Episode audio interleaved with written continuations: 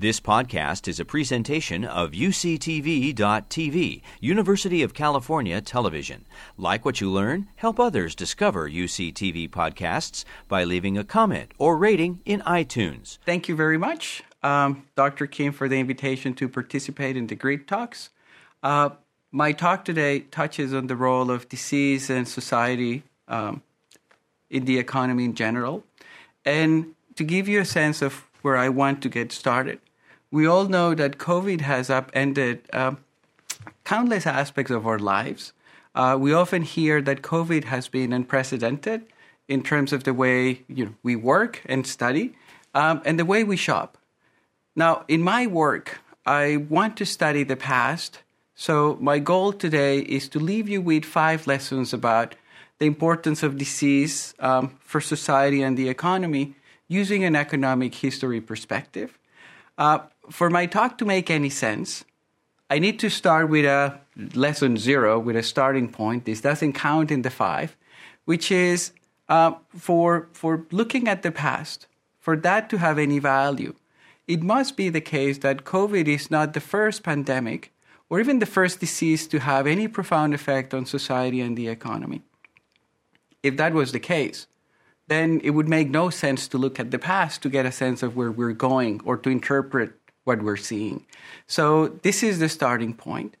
We are facing sort of a new reality, but to many, including especially historians, economic historians, there are very valuable lessons we can get from history.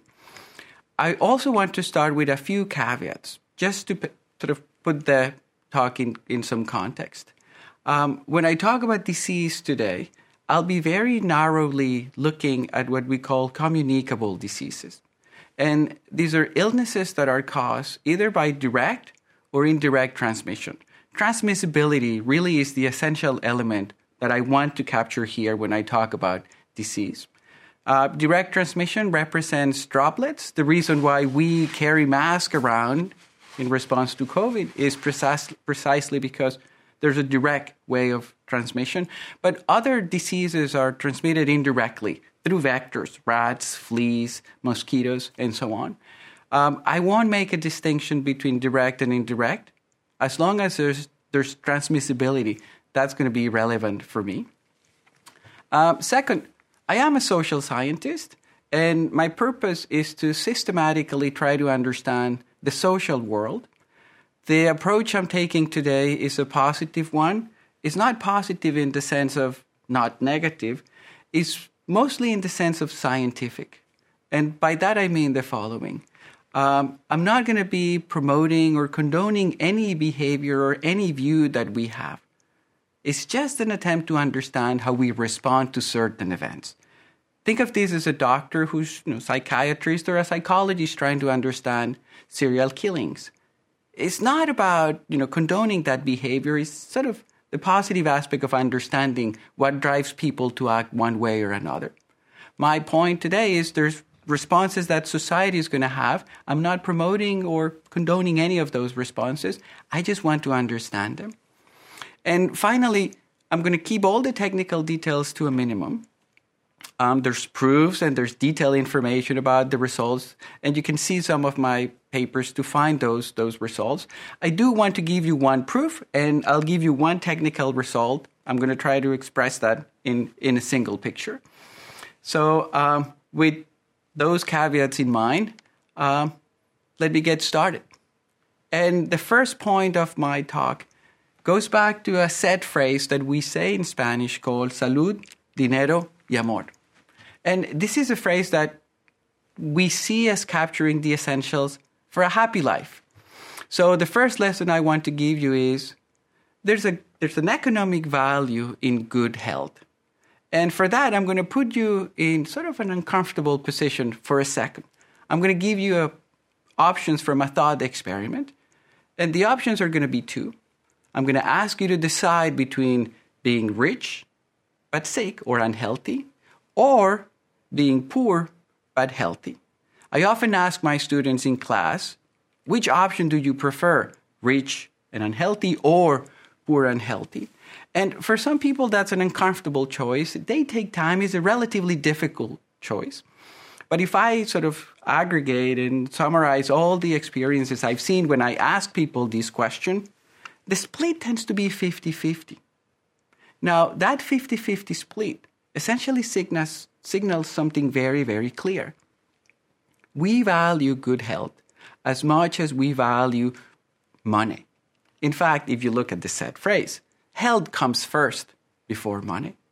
And we see many other responses like we tend to pay a lot for small reductions in the risk of death.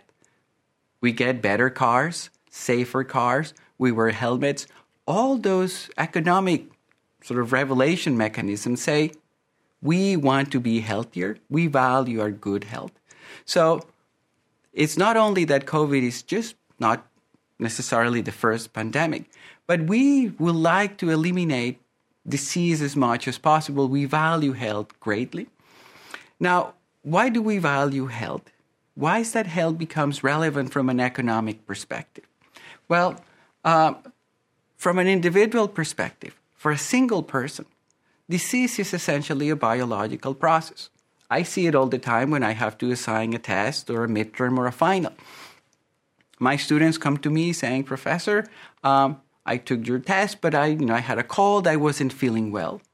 And this biological process is such that whenever we get exposed to infections, the energy available for work, study, even physical and mental growth get diminished. Now, this is a biological process, and it has an economic impact. We cannot work, we cannot function effectively. My departure point today is different. Although, sure, diseases and affects individuals, disease rarely affects individuals in isolation. Most of the time, large groups of people are the ones that get affected. Think of this as epidemic diseases or endemic diseases sort of established in particular populations. That means, and this is my second lesson, instead of just having an individual response, we expect a social response. Now, it matters in the instance of COVID, for example, because a lot of the tensions were social. The health cost initially fell on older generations, but the economic cost, the lockdown, fell mostly on younger generations. This is a social tension. It's not just about individuals. So I still have not, and it will take me some time to tell you what sort of response we expect, but we expect a social response. Of what form? That's what's coming next. For that, what I'm going to do is I'm going to bring back some of economic models and economic theories to try to understand how should society respond to disease. And for that, I'm going to try to build a parallel universe, my own design. And the best example I could come up with was there's an episode on The Simpsons where Lisa puts a molar in a petri dish in her nightstand. And out of the petri dish, there's a whole universe that emerged, and this is a picture of that universe. I'm going to do something similar. I'm going to build a theory, and I'm going to ask, in this theoretical world, in this made-up world, what do I see? How is society going to respond to disease? Now, there's three elements, and the three elements are essentially, first, I need people to be of two types, healthy and disease. If I want to understand disease, I need to have at least two types. Second, production and exchange are going to be social activities. By that I mean no one is self-sufficient to just live on their own in the mountains. They have to exchange with other people or they have to go to work with other people. These are social activities. And third, in a particular community, in a specific sense, will hopefully become clear a little later. Meeting unhealthy people, meeting diseased individuals is unavoidable and is costly. With those three premises, with those three assumptions, people in my world, society in my world, responds to disease by creating some social barriers that essentially try to limit social and economic interactions. That's lesson two. Disease has a social effect, and this social effect is most likely associated with social barriers. Now, this is going to be the proof of those social barriers, and I want to spend a couple minutes trying to tell you the math behind it. So this is a world where I'm going to have the two types of people, and I call diseased individuals by the letter D and healthy individuals by the letter H. The blue line represents how much they can produce when they are paired with healthy individuals or with diseased individuals. So the value here, FHH, says when I get two healthy individuals and I put them together, how much do I produce? And I get these numbers. When I get two diseased individuals and I combine them and put them together, what do I get? I get FDD. Now, society is not just going to be about these two extremes. Now, what about a mixture of them? Now, the mixture where the theory is going to take place, where the action is going to be like the distinction we have between the weighted GPA and the unweighted GPA in the following sense. If I take a diseased individual and I combine that diseased individual, I group that with a healthy individual, the average, the unweighted average is going to be the red line, just the same distance on both sides. And I'm going to ask, how much are they going to produce if they get combined? And the answer, as it's reflected on the blue line, is going to be the red value.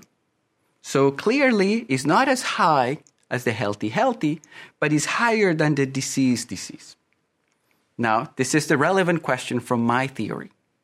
Should I try to encourage these pairs of HD, or should I try to encourage people to stay apart? Well, in the case of the unweighted GPA, if I break the healthy, what I lose is this distance, the gap between these two values. It's a relatively small loss. What's the gain? The gain is I move up from the bottom to the red line. So the gain is larger. In this case, I should encourage those meetings. Now, this is where the weighted GPA comes. If there's a class that you like, it's really weighted, has a high weight on your GPA, and you face the risk of doing badly, any bad outcome really is going to kill your GPA. How do we capture that in the theory? Well, the average, when I combine healthy and disease, is not going to be the red line, but the green line. And this green line essentially means the losses that I have are exactly the same as the gains that I have when I break those pairs and combine them. And it means any value of the weight that pushes me closer to the D side, any value that turns healthy individuals closer to diseased individuals is going to be unproductive.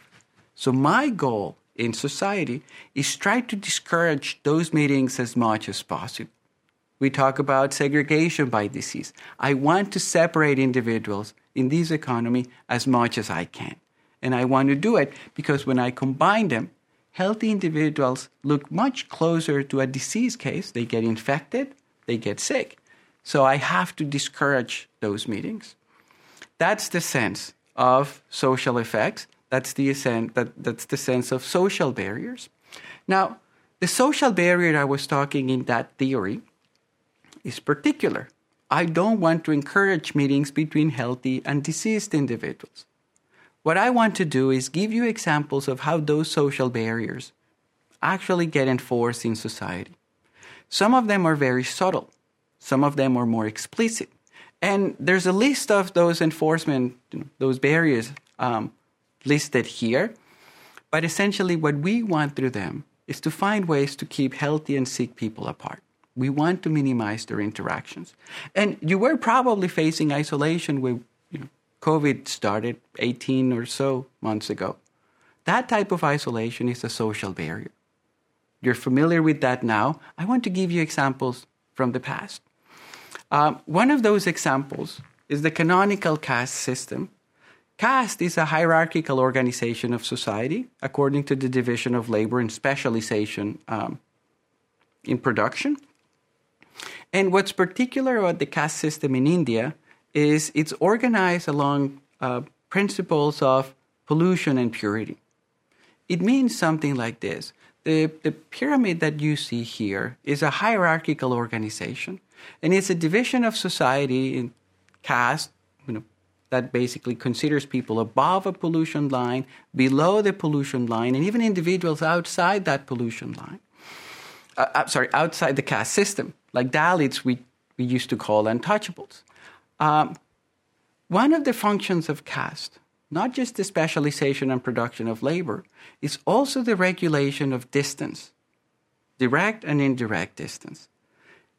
In that system, the physical proximity to particular individuals is polluting. Think of this as individuals that are outcast in the system. Now, impurity often often comes from particular production tasks like animal skinning, leather work, scavenging, removing sewage or corpses. All those polluting tasks are avoided, and are avoided to extremes, because it's not just the physical distance that you regulate, even indirect distance. There are individuals that cannot be in the same room together. Even if they're not touching, even the presence of particular individuals, chandals are a group of individuals that are in charge of removing dead bodies, they often have to be removed from the house. Now, this is a system that separates people, separates them along these principles of pollution and purity. And according to McNeil, William McNeil, the historian, this is a system that appears to be a social response to a very different disease environments from migrants in Central Asia. Once migrants got into the Ganges plains, they encounter a very different world in terms of disease. They did not have the tolerances, the immunity, let's say, to the local infections. The social response, try to separate people and assign them to particular production tasks. This is a system that separates people sort of along the lines of the picture I mentioned. We try to keep these interactions between healthy and disease to a minimum. The particular point about the caste is it's not legally enforced. It is enforced by social sanctions. It's a social norm. It's not a legal norm. The most familiar form of segregation by disease today, and we all have lived it, are quarantines. Quarantine is a legal segregation of disease. It originated during the Black Death, and the map you have here represents, sort of depicts the spread of the Black Death in Europe. It was the first massive mortality event. Between 1/3 to 1/2 of the population died from bubonic plague, pneumonic and other variations. And it had one particular feature that helped sort of institute quarantines, which is it spread along trade routes. If you can zoom on the arrows and take a look at how they move, it came from Central Asia, it got into Messina and the Mediterranean, and then it spread all over Europe. Now, even though we had a very poor understanding of disease, we had no idea of the causal agent driving plague, the movement was so predictable that the natural response was to separate people and their cargo away from the port. And we did it for 30 days initially. Eventually, we settled for 40 days. Now, quarantines are a system that was like a trial and error. And even though we did not understand disease, according to McNeil, we probably were able to check plague for a little bit. It helped sort of control the spread. To the fact that plague disappeared from Europe quite early, relatively speaking. London has its last plague in the 1660s. Marseille is the last port in Europe experiencing outbreaks of bubonic plague, and this is in 1720. In other parts of the world, Istanbul, Cairo, they saw constant visits of bubonic plague all the way until the 1890s. So quarantines, at least this physical separation, served this purpose of keeping healthy and diseased people apart. One essential feature of the quarantine system, the regulation, I told you it's legal, based on legal norms, legal enforcement, but it was temporary. There are other mechanisms that we have tried to develop not to deal with temporary separation between healthy and disease, but with more permanent ways to do it. One of those examples is what we call the silent trade. You're probably familiar with the way regular markets work. Back in the day when we had farmers' markets, And this is exactly the way markets were organized during colonial times, let's say. We used to have a square, and we used to have sellers coming to the square and buyers from all over the town come to the square to do exchanges. In Latin America, the square typically had the major, sort of the political side, the police, sort of the enforcement side, and the church, sort of the religious side, overseeing the exchange. In Central Africa, in pre-colonial times, exchange was very different. And instead of centralized markets, they tend to take place in peripheral markets. Peripheral means something like this. If you have one town, representatives from the town will go to the border and align the goods they want to exchange and then retreat. The second town, the neighboring town, will send a representative, go to the border, check the goods that they have, and then make an offer. If this is a monetary exchange, they will leave money. If this is a barter exchange, they will leave goods. So they face the goods, they make the offer, let's say in gold or money, and then they retreat. The first group comes back, check the offer. If the offer is appealing, it's satisfactory, they take the money, leave the goods, and retreat. And then the other group comes back, seeing that the offer was good and was accepted. Then they take the goods and they leave. It is exchange. But there is no interpersonal interactions in this protocol. Now, historians have viewed this practice as a way to reduce contagious diseases because you contain essentially the amount of disease in one particular area. Now, with COVID, one of the interesting emergent things that we see is the rise of online trading, online exchange. Amazon was popular. It became more popular. And in certain parts of the world where it wasn't popular, now it's gaining ground. This is a form of exchange that also is not very personal. There is no physical contact between traders. Another permanent solution, and this is the last example I'll have, is the settlement in high altitudes. Before I tell you about that, if you look at the organization of society in Latin America today, most of the capital cities are high in the mountain. Mexico City, Quito, Bogota. These are places that are sort of established very high, very early on. And part of the reason for that establishment, Cusco, I forgot to mention, the Inca capital, it's the disease environment in the tropical areas, in the lowlands, was much more negative. And one way to avoid disease is just to move up in the mountains. It is one of the oldest and most effective protective measures against tropical diseases. And historians, we view that essentially as a way to deal with disease environments that are deadly along the coast. COVID has been similar in the sense that people have been fleeing massive centers, New York City and so on, and their prices actually, housing prices have dropped. This is a physical separation introduced because we want to avoid contact with the sources that cause disease. Now, I told you about these three lessons, how we expect these social responses, how we see them in particular social arrangements. Now, lesson 4 says they matter. Even though these are historical instances going back thousands of years ago, they are still relevant today. Now, the quarantines that we see in the caste system, the social quarantines, still trouble India. Even though there's a legal restriction against discrimination, breaking the caste system has been very, very difficult. Quarantines, the legal ones, have disrupted our normal life. And even though we are much more advanced in terms of knowledge, technology, the first response that we had with COVID was sort of the same response we instituted hundreds of years ago when we first faced bubonic plague.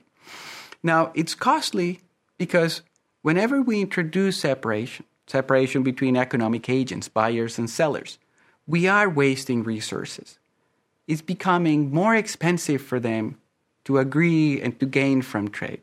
And when we move the center of production, let's say, from the lowlands to the highlands with capital cities in Latin America, Ethiopia and other tropical areas, we introduce transportation cost. So Those changes that responded to particular instances in the past created a sense of path dependency, and that is still relevant today. My last lesson goes to just one final point, which is this. I have assumed in my made-up universe that I can clearly detect who's healthy and who's not. And introducing social distance in that world is very simple. Most of the time, we can't. It's very difficult to diagnose disease. And in fact, society faces what we call a signal extraction problem. Instead of having a clear disease sign, we often have noisy signs, as in the game of telephone. We see something, not hearing, but we see something, and we think, is that disease or is that not disease? Think of this as someone sneezing could have a disease or could just have allergies and non-transmissibility. Now, the way we respond to a world in which there is uncertainty is different, and we tend to be very risky. Risky here means we deal with disease along characterize disease along two particular dimensions. How dangerous is the disease, and how visible are the signals that we get from disease. So when we face uncertainty, the way we tend to regulate distance, the way society tends to regulate that, is by having a better safe than sorry approach. Remember quarantine, remember early days. Even individuals who are not sick, who show no sign, are separate. We keep them apart. That's a preventive measure. It's like a smoke alarm. We try to think of this as just better safe than sorry. I'll risk it by saying, let me exclude people. Now, the feature that you get in this world of uncertainty is because we have no clear sense of who's sick and who's not, we're going to end up excluding people unnecessarily. Oftentimes, that leads to prejudice. And COVID, it has been clear in terms of Asian populations. Prejudice happens. So those are my 5 lessons. I want to summarize them and display them back for you to sort of remember at the end of the talk. COVID is not the first pandemic or the first disease with profound effects on society. In a sense, that helps us because the past will give us information on how to move forward. And we want to move forward because health is very valuable economically speaking. Now, the response we have taken with COVID, as with many other past instances of disease, has been social and has been the promotion of these social barriers, social distance we used to call. These social barriers are not new. They take many forms, like stratification in terms of a caste system, legal quarantines, restrictions in urban zoning that I didn't talk about, trade protocols where we try to keep buyers and sellers apart or producers apart. Those are costly, and they are likely to have long-term cost.